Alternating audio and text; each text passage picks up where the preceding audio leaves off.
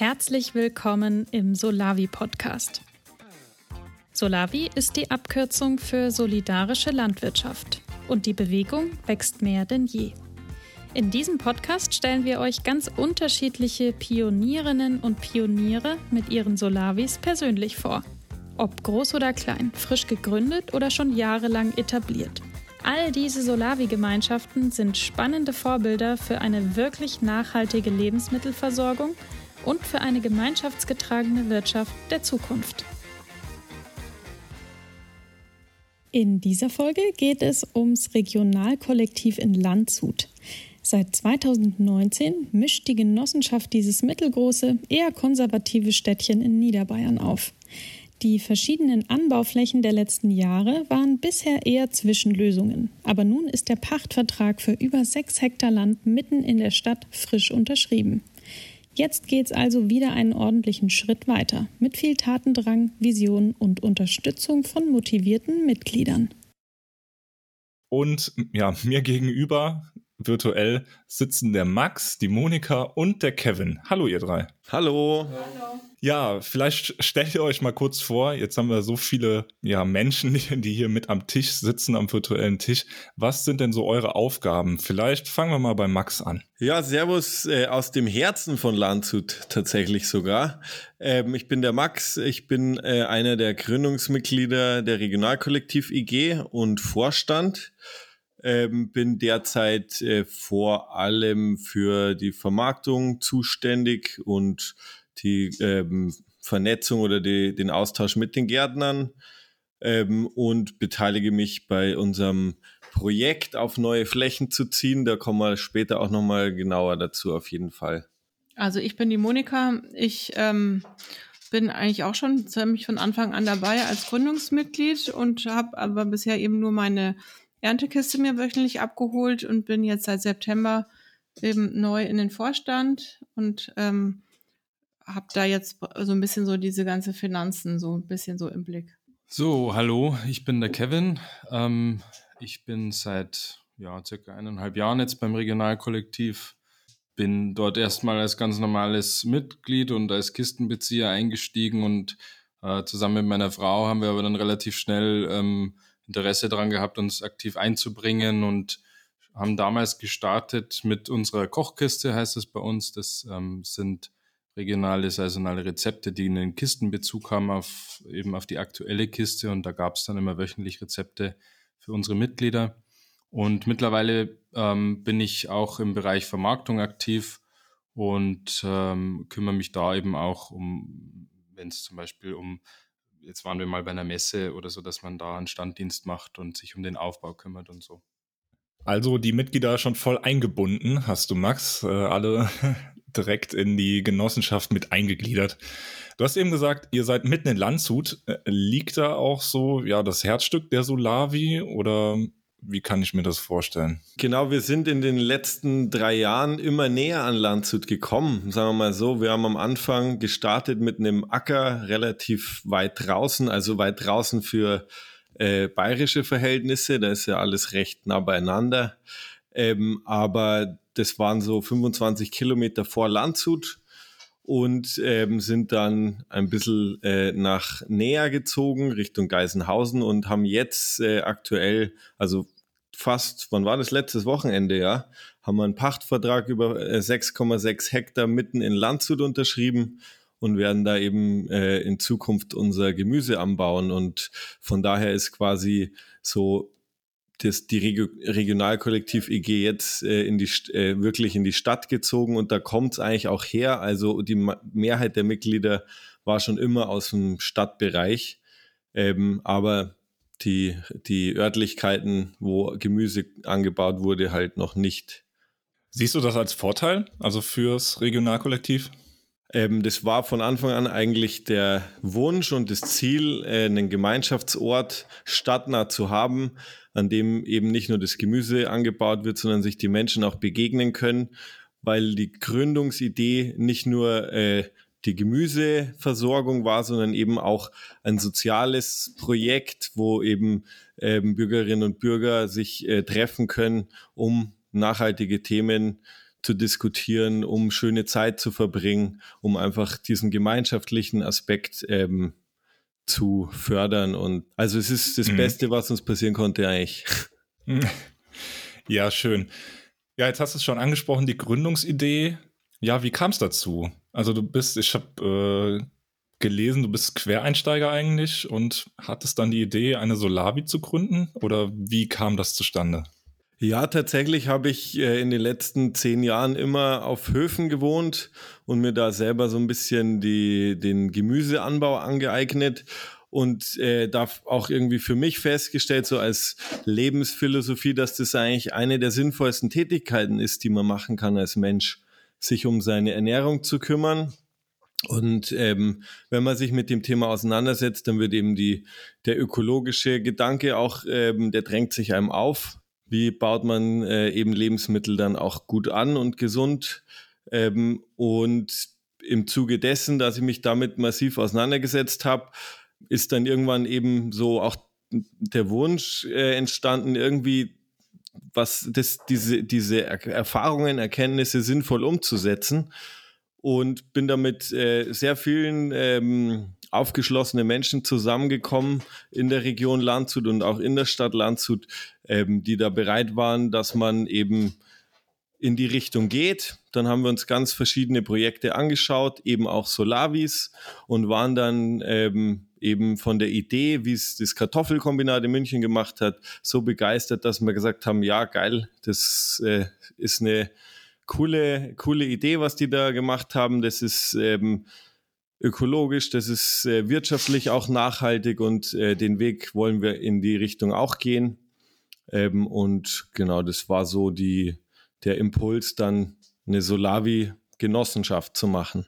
Du hast äh, jetzt schon gesagt, genau Solavi, äh, ökologisch, nachhaltig. Aber was hat dich ja genau daran fasziniert, an diesem Solavi-Gedanke? Also hättest ja auch einen ökologischen äh, Gemüsegarten, sage ich mal, gründen können und eine Solavi ist ja dann doch nochmal irgendwie was Spezielleres, was Nischigeres. Ja, das liegt äh, schon auch ein bisschen an meinem äh, äh, Hauptberuf. Also ich bin Sozialpädagoge und Heilpädagoge und äh, habe das auch aus voller Überzeugung gewählt, diesen Beruf, weil ich der Meinung bin, dass äh, das Miteinander, das gute Miteinander eigentlich in der gesunden Gesellschaft äh, im Fokus stehen muss oder, oder dann zwangsläufig steht. Und die Solavi ist eben die Verbindung, eine, eine ganz ähm, befruchtende Verbindung zwischen dem sinnvollen des Gemüseanbauens, des Lebensmittelerzeugens und dem sich Begegnens, so wie es über Jahrhunderte auch war. Also die Landwirtschaft war ja eigentlich immer ein Ort, wo sich die Menschen gegenseitig geholfen haben, auch im Austausch waren. Und das ist für mich einfach ein, ja, eine wirklich gute Antwort auf die Fragen der heutigen Zeit, auf die Probleme auch der heutigen Zeit, auch der Landwirtschaft, aber auch eben der sozialen Spaltungen und Probleme unserer Gesellschaft. Und ich finde, es ist ein rundes Konzept, wo es immer wieder neue Ideen auch gibt, neue Wege zu beschreiten äh, gibt. Und das hat mich von Anfang an einfach überzeugt. Ja, und wie ging es dann los? Also du hattest die Idee, du möchtest eine Solavi gründen, hast ja ein paar Leute gefunden, die mitmachen. Wie seid ihr dann gestartet? Ja, also das war, ähm, ich habe äh, das immer bezeichnet, wie wir haben eine Gärtnerei aus dem Boden gestampft. Das war tatsächlich ähm, jetzt im Nachhinein muss ich manchmal wirklich äh, schmunzeln, wie man sich sowas, ja, wie man sowas anfangen kann. Also wir haben im Endeffekt ähm, ein Feld gepachtet äh, von einem befreundeten Biobauern. Ich habe ähm, auch damals auf diesem Hof bei dem gearbeitet ähm, und der hat uns ähm, Flächen zur Verfügung gestellt. Auf denen haben wir dann eben für 30 äh, Haushalte Gemüse angebaut. Das war aber wirklich, also Wasserversorgung war ein Güllefass, das uns ein Nachbarbauer einmal die Woche hingefahren hat. Ähm, genau, und das war, sagen wir mal, vom, vom, wir hatten, wir waren sehr idealistisch, wir haben sehr idealistisch gestartet und mit extrem viel ähm, Energie, ähm, haben aber dann eben auch die Tücken des Gemüseanbaus und so weiter ähm, erfahren.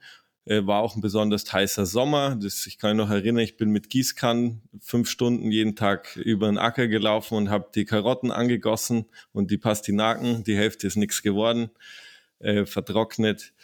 Und ähm, so hat sich das dann quasi im ersten Jahr ähm, gezeigt, dass da zwar, also zwar nicht, sondern da war eine richtig, ja, richtig starke Gruppe. Wir waren echt immer zu zehn mindestens ähm, am Acker, die gepflanzt, die gesät, die gehackt, gejätet haben nebenbei die ganze äh, Organisationsaufbau gestemmt haben. Also war richtig viel Energie drin, aber es hat auch echt viel Kraft gekostet und hat auch ähm, tatsächlich ähm, zu, ja, ich sage jetzt mal Langzeitfolgen geführt, weil man manche Sachen einfach am Anfang nicht beachtet hat oder nicht keine Zeit für hatte, die auch zu einem Thema zu machen. Und das war ein heftiges Jahr. Dann sind wir im zweiten Jahr ähm, eine Kooperation mit einem Biogärtner eingegangen, dem Eibel Daniel. Und das hat den gärtnerischen Bereich brutal ähm, entlastet. Das ist einfach ein Profi, der ist Gärtnermeister. Und der hat das wirklich dann solide übernommen. Also man muss dazu sagen, ich habe den Gemüseanbau im ersten Jahr gemacht und ich bin kein Gärtner. Das heißt, ich habe zwar schon so Hobbyerfahrung, aber das, das war wirklich, ja, das war krass. Und ähm, im zweiten Jahr eben die Gärtnerei stabilisiert. Und jetzt sind wir Mitte, dritte Jahr sozusagen. Und jetzt hat sich eben die Tür aufgemacht. Mitglieder von uns ähm, aus Landshut haben eigene Flächen und haben uns die jetzt angeboten. Ähm, wie vorher schon gesagt, die 6,6 Hektar. Und die haben wir jetzt eben gepachtet. Und da geht es jetzt quasi nochmal komplett neu los mit einer komplett neuen Gärtnerei auf dieser Fläche. Also ein, ein neues Projekt im Projekt sozusagen. Mhm. Äh, du hast eben gesagt, Langzeitfolgen, Dinge, die überhaupt nicht so gut gelaufen sind. Äh, hast du da mal ein Beispiel?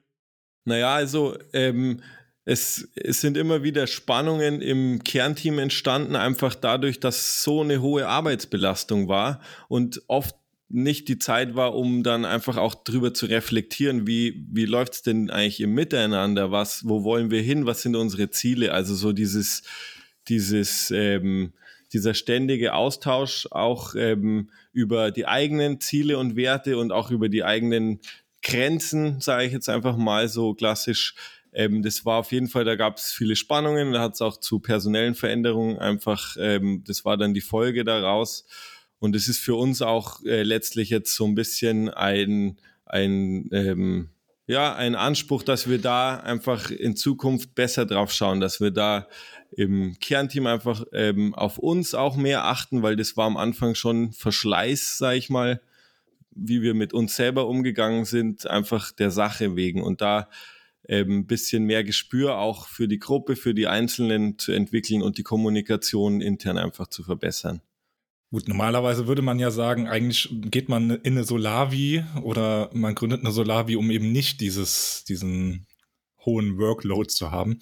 War das dann vielleicht auch so der Grund oder der Knackpunkt, wo du gesagt hast, wir werden jetzt eine Genossenschaft oder war das von Anfang an klar, dass ihr Genossenschaft werden wollt? Tatsächlich, das ist ganz lustig, weil ähm, der, der Ursprungsgedanke von unserem äh, Gründerteam war, wir machen eine Genossenschaft, um der Selbstausbeutung entgegenzuwirken. Jetzt hat man natürlich als Genossenschaft wirtschaftlich gesehen schon einen hohen Druck, man, man muss ja letztlich äh, die Mitarbeiter dann bezahlen. Wir haben auch immer gesagt, wir wollen sie fair bezahlen. Ähm, und es ist eben nicht so ehrenamtsbasiert wie jetzt im Vereinsleben häufig. Ähm, und das hat tatsächlich, ähm, oder das, da ist unser Anspruch nicht unbedingt mit der Realität äh, am Anfang zumindest äh, vereinbar gewesen, weil wir sehr viel ehrenamtliche Stunden angesammelt hatten, die wir einfach nicht finanzieren konnten, weil das Geld noch nicht da war und man sich natürlich, wenn man für die Finanzierung zuständig ist, selber dann auch nicht selber bezahlt, wenn man sieht, wie viel, äh, ja, wie viel Cashflow gerade da ist, sage ich jetzt einfach mal. Also das hat nicht unbedingt äh, am Anfang zumindest zu einem weniger selbstausbeuterischen ähm, Handeln geführt, dieses Konzept Genossenschaft. Und ist das jetzt besser? Also seid ihr da raus oder bist du da raus aus diesem Selbst, aus diesem Selbstausbeutung? Also ich für mich persönlich habe einiges dazugelernt in den letzten drei Jahren ähm, und würde sagen, dass ich da ein gutes Maß gefunden habe für mich. Ähm, wir haben aber auch genossenschaftsintern einfach so viele coole und kompetente neue Leute dazu gewonnen. Eben da hat sich dann auch eine Finanz AG rausentwickelt, aus der dann die Monika jetzt auch in den Vorstand gekommen ist, ähm, die einfach einen viel solideren ähm, Umgang mit den Zahlen hatten als jetzt das Gründerteam, wo einfach auch keiner so wirklich betriebswirtschaftliche Erfahrung hatte, muss man auch sagen. Ähm, und irgendwie diese, diese, diesen, diesen ja, Bereich äh, Controlling, Finanzen etc. Ähm, einfach dann in dieser Gruppe viel professioneller äh, erarbeitet wurde und dann auch klar war, okay, da ist ja doch Spielraum, ich muss mich nicht selber ausbeuten, ich kann ja hier auch äh, einen Teil ähm, finanziert bekommen etc. Also das hat zu einer extremen Stabilisierung in dem Bereich geführt, einfach da Leute zu haben, die sich da auch gut mit auskennen. Und so hat sich in allen Bereichen tatsächlich entwickelt. Also wir haben dann eine Einmach AG, ähm, der Kevin mit der Kochkiste, dann haben wir eben die Obsternte AG und verschiedenste Arbeitsgruppen äh, gehabt, also es haben sich viele Arbeitsgruppen äh, entwickelt, wo Ehrenamtliche mit in Zusammenarbeit mit ähm, Hauptamtlichen beziehungsweise mit Vorständen zusammengearbeitet haben und zusammenarbeiten und da einfach eine Entlastung äh, entstanden ist für Einzelakteure und das ist auf jeden Fall jetzt ähm, auch im Zuge dieser Neu, äh, äh, Neuentstehung der Gärtnerei Landshut ein deutlich soliderer, solidereres Arbeiten. Gut, jetzt ist Genossenschaft ja trotzdem mit äh, Mehraufwand verbunden, also Genossenschaftsprüfungen, Buchführung, ja, die Gremienarbeit. Gab es dann dann doch irgendwie mal Bedenken? Also du sagtest eben, ganz am Anfang war eigentlich klar, ihr wollt Genossenschaft werden, aber als du dich dann mit dem Thema beschäftigt hast, kam dann manchmal so, uff, war das die richtige Entscheidung? Ähm, also an der Entscheidung Genossenschaft habe ich und ich glaube äh, die Mehrheit der aktiven Mitglieder nie gezweifelt. Ähm, auch das Vereinsleben hat seine Tücken. Ähm, egal in welcher Art und Weise man sich ähm, ja, engagiert, in welcher Weise man Projekte und Unternehmen gründet. Man hat immer mit gewissen bürokratischen Hürden zu kämpfen. Und ähm, ich kann tatsächlich ja, oder ich bin absolut äh, zufrieden mit der Situation, auch mit diesem demokratischen Kerngedanken der Genossenschaft, ähm, der für mich ausschlaggebend war und ähm, ja, bin voll zufrieden bis heute mit dieser Entscheidung. Du hast eben schon angesprochen, ihr habt äh, so Arbeitsgruppen und ja klar, Vorstand, Aufsichtsrat. Wie seid ihr intern strukturiert? Also wie organisiert ihr euch, dass ihr operative Entscheidungen trefft und ja, wie funktioniert das? ich weiß jetzt gar nicht, wie das vor meiner Zeit war, weil, weil ich ja jetzt eben erst seit September mit im Vorstand bin. Also bei uns ist jetzt so, wir sind jetzt eben nur noch zu dritt im Vorstand. Das waren, glaube ich, mal vier oder fünf, ne? Und jetzt sind wir eben zu dritt. Und dadurch, dass wir das neue Projekt haben, ist einfach, einfach super viel zu besprechen. Und ähm, von daher treffen wir uns wirklich einmal in der Woche. Und ähm, also es ist schon relativ zeitaufwendig, aber das ist jetzt einfach, ja, ich denke mir, das ist einfach mal nötig so und ähm, da wird viel besprochen und dann haben wir eben durch dieses neue Projekt ja so die Arbeitsgruppe, die wir eben P7 nennen und ähm, da ähm, findet einfach auch ein großer Ausfall statt. Also diese, diese Arbeitsgruppe trifft sich auch zweimal die Woche und dann wird immer besprochen, so was für dieses neue Projekt eben, was ist einfach da notwendig, was müssen wir wann machen, wann Brauchen wir den Investitionsplan? Wann ähm, wollen wir die Finanzierungsanfrage an die Mitglieder rausschicken? Wann machen wir die Feldbegehung und solche Sachen? Also wir sind eigentlich, treffen uns ziemlich oft. Ähm, bisher war das immer noch möglich, dass wir uns in Präsenz treffen. So jetzt ist es halt zunehmend wieder irgendwie digital. Aber da sind wir auch so gut, äh, so erfahren, dass es jetzt auch kein Problem ist. Und, ähm, und im Aufsichtsrat haben wir eigentlich auch einen relativ engen Kontakt. Also es ist jetzt nicht so, dass der jetzt irgendwie so äh, anonym irgendwie zweimal im Jahr dann irgendwie mm, da mal sich einberuft. So, also wir haben ja jetzt auch im Zuge des neuen Projekts eben auch wollen wir eben eine Projektleiterin einstellen und dann kommt ja auch der Gärtner, den, den wir anstellen wollen. Und das sind dann natürlich alles Sachen, die wir besprechen müssen im Aufsichtsrat. Also mit dem das dann einfach von denen sich das okay holen. Mhm. Wie viele Mitglieder ist, sind jetzt in der Genossenschaft? Ähm, jetzt aktuell haben wir 162 Mitglieder mhm. und haben ähm, wöchentlich 100 Kisten, die wir packen, wo wir da, äh, das in verschiedenen Größen anbieten, als Single-Kiste, Beziehungskiste und Bandenkiste. Ähm, genau, haben dann acht Abholstationen. Also ich glaube, sechs sind in der Stadt die bei, ja, entweder in, in Biomärkten oder auch bei Privatleuten in Garagen ähm, oder Kellerräumen untergebracht sind, wo sich dann die Leute dann am Donnerstag dann immer selber dann die Kiste abholen.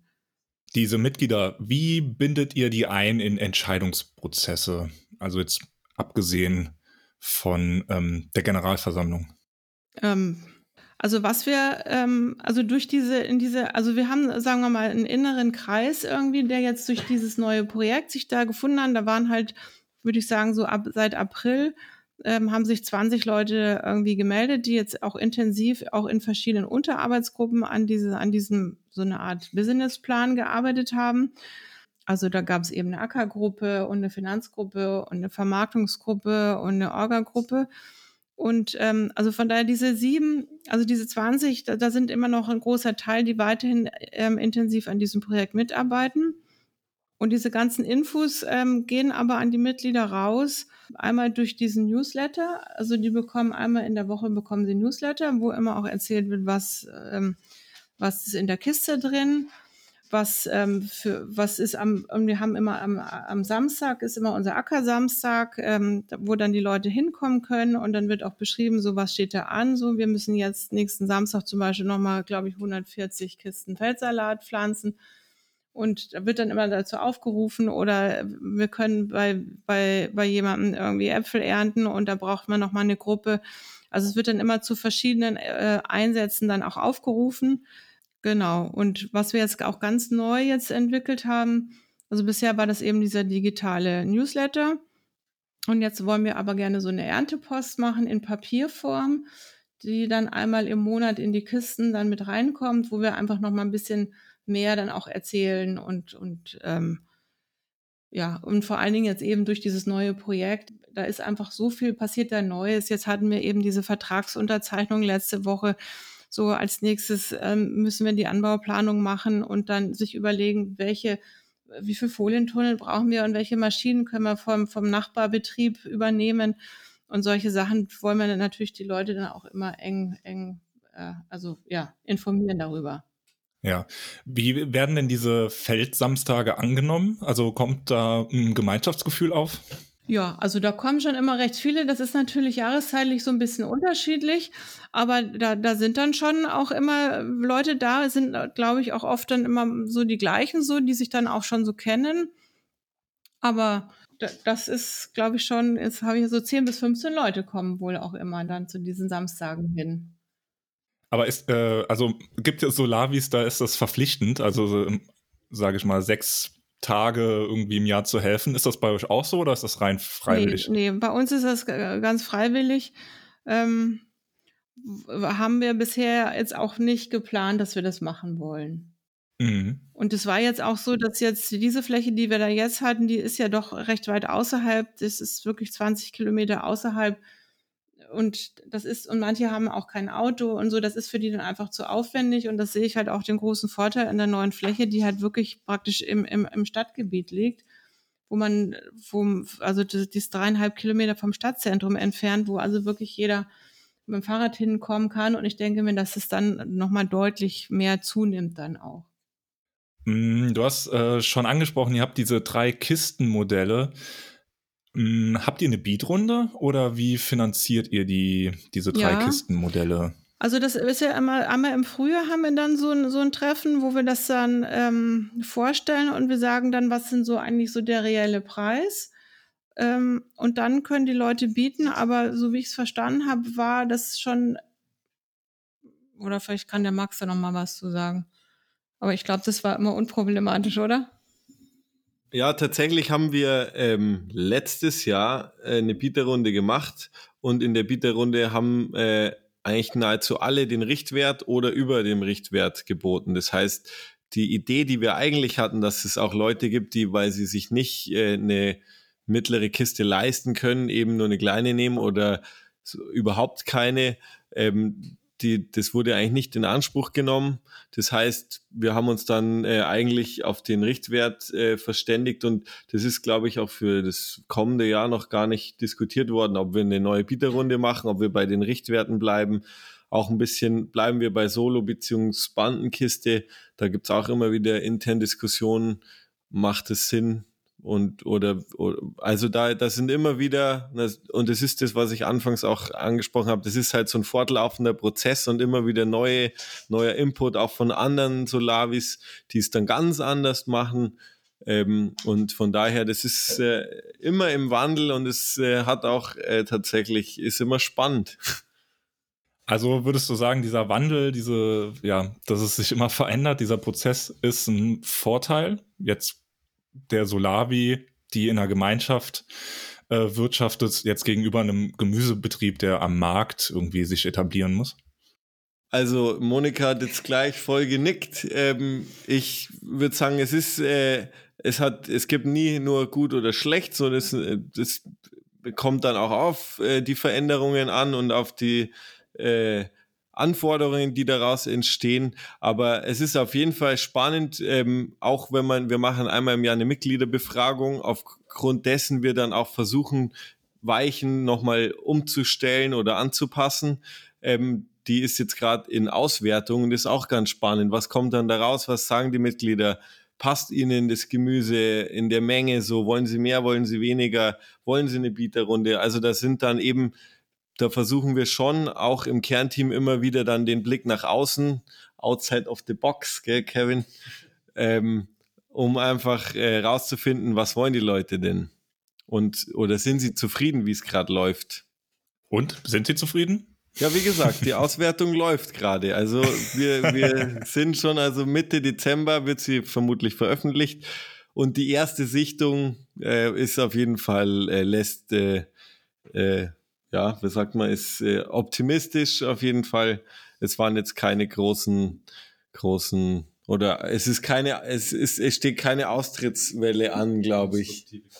Also, also ich glaube, das ist halt, vielleicht an dem kann man es vielleicht festmachen, so dass wir eigentlich kaum Kündigungen haben. Also, es, also die Kündigungen, die jetzt reinkommen, das ist halt wirklich, weil halt die Leute wegziehen und die finden das dann total schade, dass sie die Kiste nicht mitnehmen können und das ist eigentlich so, also es sind, weiß ich nicht, ich glaube, es haben vielleicht zwei wirklich mal gekündigt, weil es ihnen nicht gefallen hat, aber der Rest ist wirklich, ähm, weil sie wegziehen müssen. Und, und das ist ja schon eigentlich ein ganz gutes, ähm, ich denke mir, ja, ein ganz gutes Signal. Und dann kommen natürlich, erwachsen ja auch ständig so. Wir haben dann ja auch jetzt so Testkistenaktionen und ähm, oder Leute verschenken anderen eine Testkiste irgendwie zum Geburtstag oder so. Also von daher denke ich mir so, diese Mund-zu-Mund-Propaganda, die läuft schon ganz gut. So, und dass wir halt auch wachsen und jetzt aber auch nicht übermäßig, sondern dass wir das halt eigentlich auch ganz gut dann auch so übers Jahr dann auch, auch abfangen können und leisten können. Ähm, ihr habt eine Einmach-AG. Gibt es denn äh, in der Kiste nur frisches Gemüse oder habt ihr auch noch andere Sachen, die ihr mit in die Kiste dann mit einpackt? Ähm, ja, das ist richtig. Wir haben diese Einmach-AG und ähm, in der die Eimach AG und, und, und, die Leute, die dort aktiv sind, die sind im engen Austausch mit unserem Gärtnerteam und ähm, wir kriegen da eben Meldungen jetzt heuer, ich kann das jetzt mal als Beispiel sagen, äh, heuer war es ja sehr feucht im, im Frühjahr und ähm, äh, später dann auch und es hat ja sehr viel geregnet, dann kam auf einmal so das SOS aus dem Gärtnerteam, äh, wir haben so viel Knoblauch und wir können den gar nicht trocknen, weil der innen so nass ist und der droht dann schlecht zu werden. Und dann ist natürlich die Einmach AG äh, gefragt, sich da was zu überlegen. Und ähm, es muss natürlich auch immer leistbar sein, sage ich mal, weil ähm, ab einem gewissen Punkt, ähm, wenn es natürlich sehr viele Ernteanteile sind und das sehr auf Ehrenamt basiert, das ist natürlich dann schon ähm, manchmal so eine Mammutaktion. Aber ähm, wir haben da jetzt nur da, um in dem Beispiel zu bleiben, haben wir dann äh, eine Knoblauchpaste gemacht, ganz puristisch mit Salz und Öl und äh, das kommt zum Beispiel dann in die Winterkisten mit rein. Das ist einfach, wenn, wenn dann die karge Jahreszeit losgeht, wo wir viel Lagergemüse haben, dann freuen sich die Leute und da ist die Rückmeldung auch, das, was wir so aus den Umfragen auch bekommen haben, ähm, den ersten Blick, den wir da reingeworfen haben, dass die Rückmeldung schon auch ist, dass die Leute sich darauf freuen und, und dass das wirklich die Kiste nochmal ein bisschen bunter gestaltet in den Wintermonaten. Mhm. Jetzt würde mich interessieren, hast du da irgendwie Expertise oder hast du das jetzt autodidaktisch dann so aus dem ja einfach Interesse beigebracht. Also man, man muss da dazu sagen, dass da schon von Anfang an wirklich äh, Mitglieder und auch aus dem Vorstand Leute dabei waren, die ähm, da sehr, sehr äh, viel Interesse und, und, und auch ja, was heißt Expertise? Leute, die privat sich Rezepte raussuchen, das muss man halt dann hochrechnen und da muss man halt gucken. Ähm, die haben da wirklich ähm, sich da so reingearbeitet, denke ich mal. Und klar, das Wichtigste haben wir jetzt auch festgestellt, ist einfach die Organisation, dass das jemand in die Hand nimmt und der einfach dann sagt, okay, äh, wir bräuchten so und so viele Leute, dann und dann und dann ist eigentlich immer das Schwierigste die Terminfindung. Ähm, ansonsten der Rest ist eigentlich jetzt so, sage ich mal, solange jetzt die Corona-Umstände nicht waren, war es immer ein schöner Abend, auch wenn es anstrengend war, aber man hat sich das immer mit einem Gläschen Wein oder einem Bierchen auf der Terrasse wirklich ähm, schön machen können. Und ja, es, es, ich muss sagen, wir hatten ähm, dieses Jahr große Aktion Zucchini Chutney eingemacht äh, und eingeweckt. Äh, das ist schon ein cooles Gefühl, wenn man dann äh, vor 300 Gläsern äh, Zucchini Chutney steht. Und man ist aber halt auch einige Stunden da gestanden. Aber das Gefühl ist toll und das verbindet die Leute auch und die Leute werden auch Wiederholungstäter. Also es ist jetzt nicht so, dass da die Leute eben dann kein Interesse dran haben, selbst wenn es ja auch wirklich selbstlos ist. Ähm, ich meine, klar, die Leute haben es selber auch in der Kiste, aber es ist schon immer eine Mammutaufgabe. Aber die Leute machen es wirklich gern. Mhm. Was kommt dann als nächstes? Bierbrauen oder? ja, also ich sage mal so, die Ideen sind äh, umfangreich. Also wir haben wir, Ideen wären immer viele da, aber ich glaube, das, das kennt jede Solavi. Ähm, äh, du, du, musst ja auch irgendwie immer schauen, dass du dich nicht übernimmst. Und äh, wir haben jetzt eben so viel, also so viel äh, Veränderungen mit diesem neuen Projekt, dass wir eben auch schauen müssen, wo wir unsere Ressourcen halt einfach gezielt äh, eben, ähm, einplanen können. Und ähm, da kann man halt jetzt nicht immer alles leisten. Wir waren zum Beispiel mit Solavis in Kontakt, die ähm, angefangen haben, Brot zu backen für ihre Mitglieder. Ähm, ja, sowas wäre immer schön, aber es muss halt irgendwie machbar sein. Und ähm, ich glaube, im, im Großen und Ganzen sind die Leute zu Solavi gegangen, um frisches Gemüse aus der Region ähm, zu beziehen. Wenn sich das irgendwann mal ähm, durch ein Angebot auch erweitern lässt, im Sinne der Mitglieder, dann gilt es, wenn man die Ressourcen hat, natürlich auch darüber nachzudenken. Aber erstmal wollen wir jetzt unser Projekt durchziehen. Wir wollen einfach jetzt mehr ein Stadtgebiet und noch mehr Leute mit äh, Land oder Gemüse versorgen. Mhm. Das äh, gerade gesagt, in erster Linie sind die Leute zur Solavi gekommen, um frisches Gemüse zu haben aus der Region, also Landshuter Gemüse, so hast du es gesagt. Was, warum denkst du, wollen die Leute so regionales Gemüse ja von einer Solavi? Ich muss dazu sagen, ich habe selber lange in einem Bioladen gearbeitet und tatsächlich auch dort für die Obst- und Gemüseabteilung ähm, war ich zuständig. Und ich habe mehr und mehr festgestellt, dass, dass die Leute kein Verhältnis mehr zu ihren Nahrungsmitteln haben. Es ist anonym, man geht rein, nimmt es mit und ähm, es ist kein Bezug mehr da. Und äh, ich für mich selber habe ich habe einen dreijährigen Sohn und für mich ist es auch ganz wichtig, dass der halt ähm, den Bezug dazu bekommt, woher was kommt, was das auch wirklich bedeutet, dass das was wächst und, und was da für Arbeit dahinter steckt. Und ich habe wirklich auch das Gefühl, dass das äh, ein Bedürfnis der Leute ist, einfach wieder eine Beziehung zu, zu ihren Nahrungsmitteln herzustellen und auch einfach zu den umliegenden Vermarktern und sei das jetzt eine Solavi oder das, ich kenne genug Leute, die sagen, ah, ich hole jetzt meine Milch bei der Milchtankstelle, da haben wir einen Biobauern, da sehe ich die Kühe draußen stehen und dann sind die auch bereit, da 20 Cent mehr für einen Liter zu bezahlen. Und ich finde, das ist eine ganz, ganz tolle Entwicklung. Und ähm, da jetzt äh, zu partizipieren, ist einfach schön. Meinst du, also abseits von diesem ja, Lebensmittel, diesen Bezug zu Lebensmitteln, meinst du, so eine Solavi die stößt noch irgendwie was anderes bei den Menschen an? Also vielleicht noch irgendwie was Größeres, was gesamtgesellschaftliches, da Transpo Transformationsprozess? Ich, ich denke schon. Also eine, eine, eine Solavi ist ja immer auch auf eine gewisse Art und Weise politisch, weil sich Leute ganz bewusst eben gegen diese gegen diese Konsumgesellschaft, zumindest in Bezug auf die, auf die, äh, auf das Obst und Gemüse, was sie beziehen, ganz bewusst dagegen entscheiden. Und sie auch ähm, viele, die in der Solavi ähm, Mitglied sind, auch wirklich teilnehmen wollen an dem Prozess und sich einbringen wollen. Und ich finde, das ist schon wirklich so eine Transformation auch für die Leute, die da, da mitmachen. Und ich habe wirklich auch in meinem Bekanntenkreis gemerkt, das steckt auch an und Leute sagen dann, hey, das ist total cool und wollen dann zum Beispiel auch wissen, was unterscheidet jetzt euch zum Beispiel zur Höhenberger Biokiste, jetzt mal so als Beispiel, ist halt bei uns sehr bekannt bei den Leuten und das Interesse ist da und, und, und Genossenschaften haben viele auch ähm, positiv in Erinnerung. Ich meine, äh, wir haben ja in Bayern auch einige Genossenschaften aus dem landwirtschaftlichen Bereich, die, äh, die wohl bekannt sind und die haben sich ja aus gutem Grund eben auch gegründet. Was sagst du denn den Leuten? Was ist denn der Unterschied zu so einer ja, Bio-Abholkiste?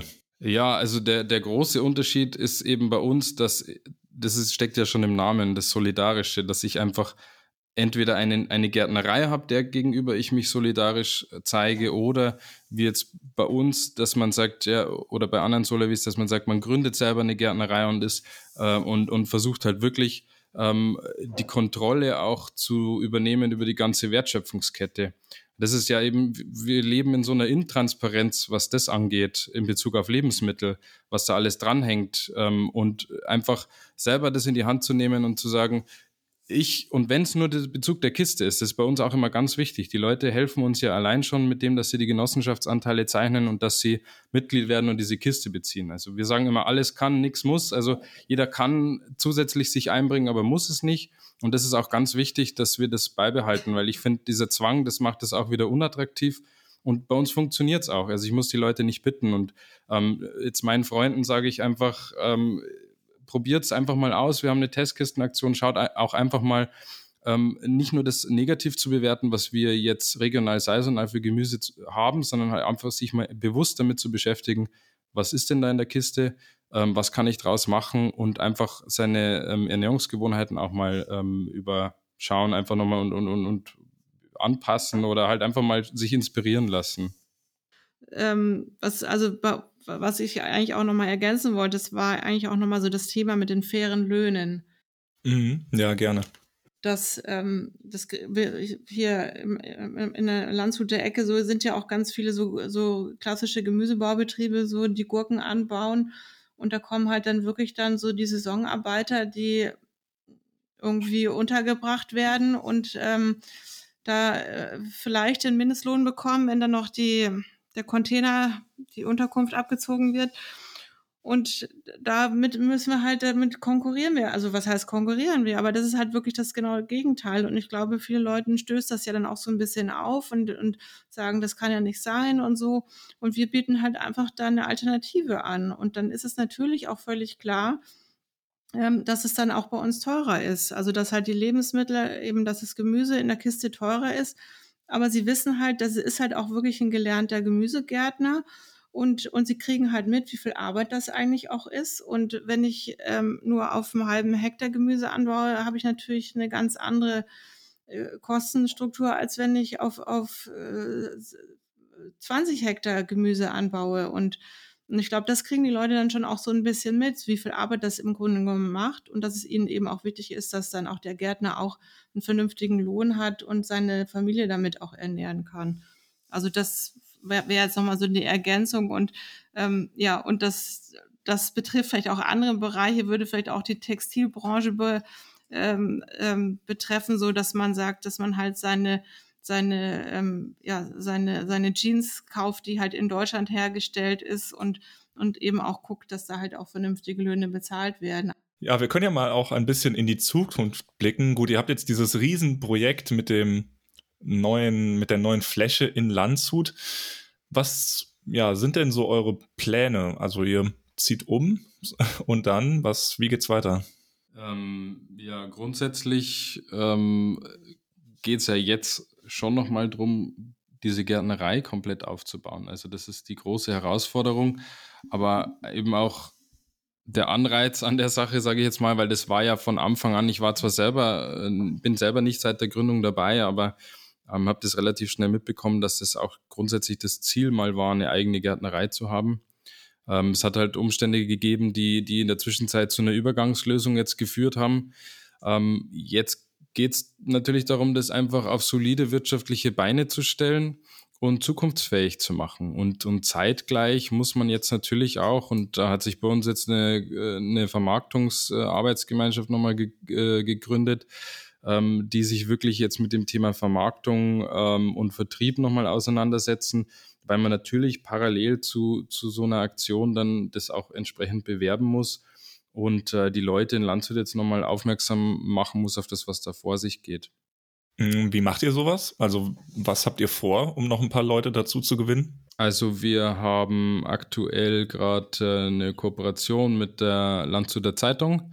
Das ist bei uns die Regionalzeitung hier in Landshut und ähm, wie ich vorher eben schon gesagt habe, ähm, sind meine Frau und ich ähm, eben kurz nach unserem Beitritt zur Genossenschaft dazu äh, übergegangen, dass wir wöchentlich Rezepte online äh, auf unsere Homepage stellen und wir hatten damals eben die, die Idee, dass wir das nach Gemüsen äh, kategorisieren, dass eben Leute, es ist ja leider auch oft so, dass Menschen mit äh, regional saisonaler äh, Gemüseversorgung erstmal überfordert sind, weil man ist es ja gewohnt, in den Supermarkt zu gehen und sich seine Tomaten zu holen. Und ähm, da ist es natürlich schon erstmal eine Herausforderung, sich dem zu stellen, dass ich jetzt jede Woche eine Kiste bekomme, wo dann halt im Winter auch sehr viel rote Beete drin ist. Und dann muss ich mich damit beschäftigen. Und um eben die Leute auch ein bisschen an die Hand zu nehmen, hatten wir damals die Idee, das so zu kategorisieren und zu sagen, hey, schaut her, das könnt ihr aus Sellerie machen, das könnt ihr aus rote Beete machen. Und tatsächlich ist da jetzt ähm, über, über ein Jahr, es sind da über 60 Rezepte auf unserer Homepage entstanden und die werden sehr gut angenommen. Die Rückmeldung ist sehr positiv und tatsächlich äh, konnte da jetzt der Kontakt zur Lokalpresse hergestellt werden, die jetzt äh, wöchentlich auch von uns ein Rezept äh, in der Zeitung äh, präsentieren und das ist natürlich für uns jetzt auch ein wichtiger Werbungsfaktor. Auch die haben dann einen Einführungsartikel gemacht. Da ist natürlich dann auch erwähnt worden, dass wir jetzt dieses Projekt haben und eben in Land zu der Stadtgebiet gehen. Und für uns ist es ganz wichtig, hier Präsenz zu zeigen. Ähm, weil, äh, ja, ich denke mal, die Neugierde jetzt einfach zu wecken bei den Leuten, so, was passiert jetzt hier, was ist das? Und dann auch einfach mal die Leute auf die Seite locken. Dann natürlich ganz klassisch äh, Flyern. Ich muss auch sagen, ich tatsächlich bin selber durch einen Flyer auf die Solavi aufmerksam geworden, der bei mir in der Arbeit lag. Also sowas funktioniert nach wie vor und ist auch wichtig. Ähm, da muss natürlich jetzt aktualisiert werden mit, mit, den neuen, äh, mit dem neuen Acker und so. Ja, also äh, äh Bannerwerbung und sowas. Also da, da geht es um ganz viel. Äh, wir waren äh, dieses Jahr das erste Mal auf, auf einer Messe, die sich hier mit, ähm, mit der Region und mit den, auch mit Vermarktern und Anbietern aus der Region beschäftigt und die einlädt zu dieser Messe. Da hatten wir dann einfach mal aus dem Nichts so einen Messestand äh, aus dem Boden gestampft ähm, und waren da präsent. Also wir versuchen wirklich viele Kanäle zu bespielen ähm, ist natürlich immer so eine Ressourcensache, aber bisher hat es immer gut funktioniert. Was ist denn dein Nummer 1 Rezept für rote Beete? Äh, rote Beete Linsensalat. okay.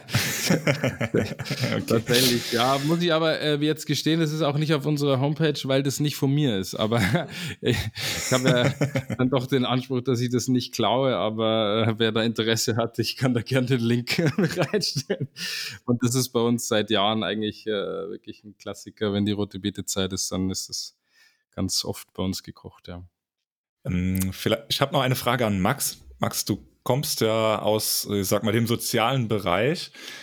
Ähm, hast du noch eine übergeordnete Vision für das Regionalkollektiv für die nächsten Jahre? Was wäre so ja, der große Gedanke, der dich antreibt? Ähm, also tatsächlich äh, geht gerade schon so ein Stück von meiner großen Vision in Erfüllung, nämlich dass es eine Fläche gibt in Landshut, die wir pachten können, auf der wir eine ganz äh, äh, ja, autonome Struktur aufbauen können, sage ich mal, unabhängig von Verpächtern, die da quasi, oder wie jetzt, wir sind jetzt mit einem Biogärtner, dem die Flächen gehören und der quasi da auch wohnt.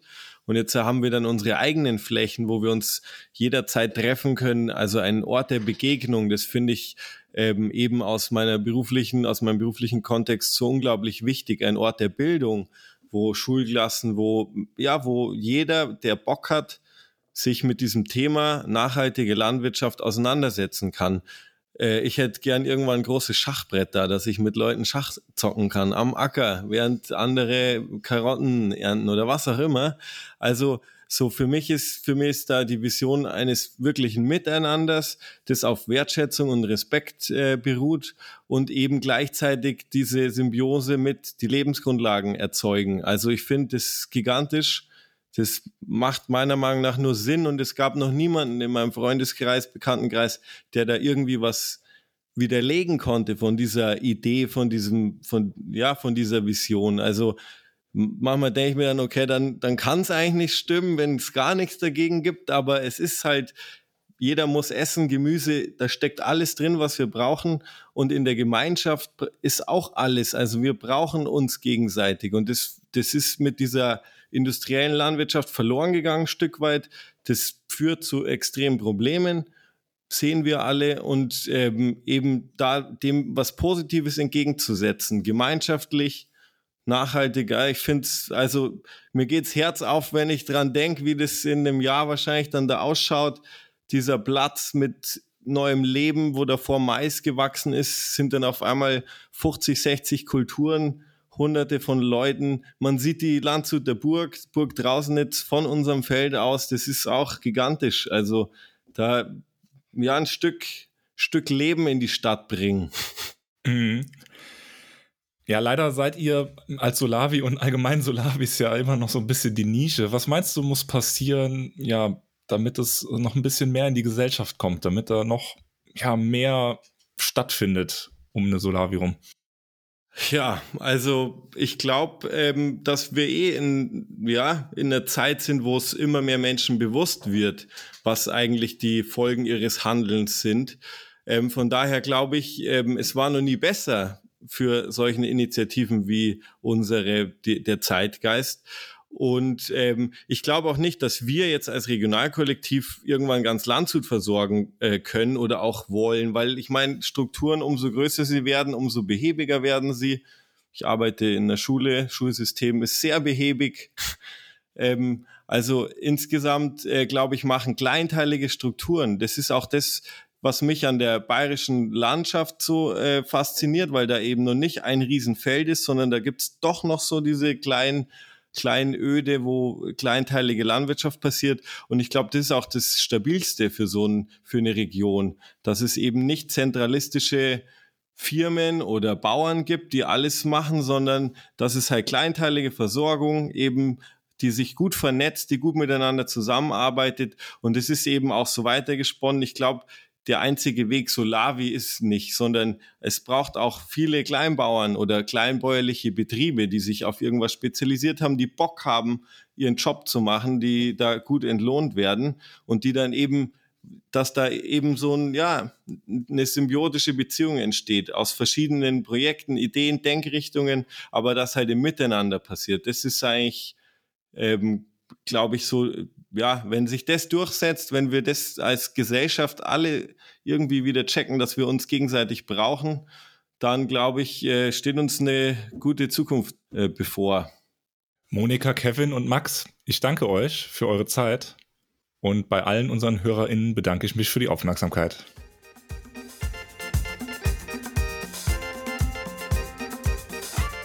Das war jetzt eine von den vielen Solavis, die wir interviewt haben. Zu dieser und weiteren genossenschaftlich organisierten Solavis findet ihr übrigens auch nochmal Steckbriefe mit den genauen Zahlen, Videos und viele weitere Infos unter solavi-genossenschaften.net. Wenn ihr noch mehr über solidarische Landwirtschaft erfahren wollt, dann schaut auf jeden Fall auf unserer Netzwerk-Website solidarische-landwirtschaft.org vorbei. Wir freuen uns, wenn ihr unsere Arbeit unterstützt und Mitglied im Verein werdet, wenn ihr es nicht eh schon seid. Wir verlinken natürlich auch nochmal alles in den Show Notes. Vielen Dank an alle Beteiligten und euch fürs Zuhören. Gemeinsam lassen wir die Solavi-Bewegung weiter wachsen.